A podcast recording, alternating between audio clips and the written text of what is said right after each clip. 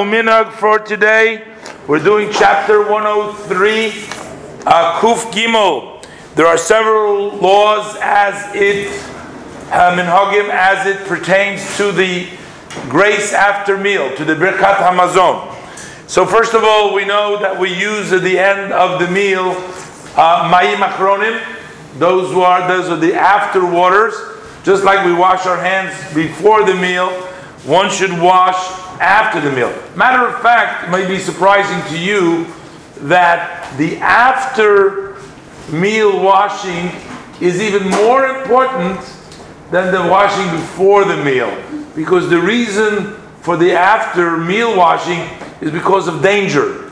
And the Torah takes very seriously matters that are in danger, and the Talmud actually discusses this, and it tells us that the most important of the two is the washing after, which is the mayim achronim. What you do is you wipe, wash a little bit of the edges of your fingers, and then you take those waters and while it's still moist, and you move it along your lips. This is actually done differently on Pesach. Pesach, you know, especially by Hasidim and Chabad, we're very careful not to have the matzah come in contact with any water in extreme to the extreme, so not to even have a, remotely a possibility of leavening of the matzah. Now, normally when one eats, especially if you have a mustache, a beard, but uh, sometimes you have some crumbs from the matzah from what you've eaten on your lips or on the top of your lips. So if you should uh, use that moist fingers, you might get some crumbs wet. So on Pesach, we don't do that part of it. We just wash our fingers. Of course, we make sure there's no matzah on there, but we don't want to put it on the lips and then make the matzah crumbs wet. It might end up in your mouth. So we try to stay away from that. Another interesting halacha, custom, I should say, or uh, custom halacha, which a lot of people are not aware of. You must have seen that when people have a minyan, at the end, by the grace after meals, they will take a cup and they'll make the blessing on a cup. Now, that is not really restricted to 10 people. The custom is that even without 10 people, like if you have a mezumin, even, uh, we would we should use a cup of wine. Um, again, I haven't seen that done in practice.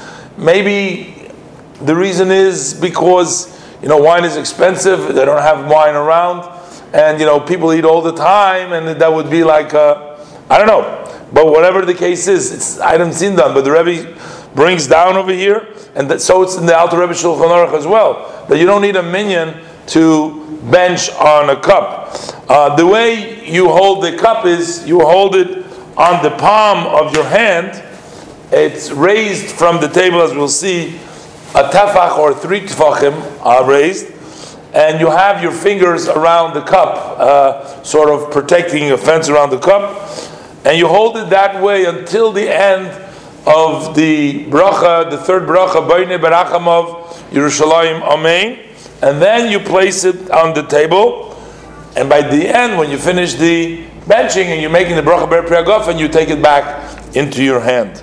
And then the Rebbe discusses this whole idea of about uh, raising it a tafach, that's one handbreadth from the table, and he brings down from our custom is to have it three tfachim, so it's kind of, you know, one, two, three tfachim from the table, kind of higher up.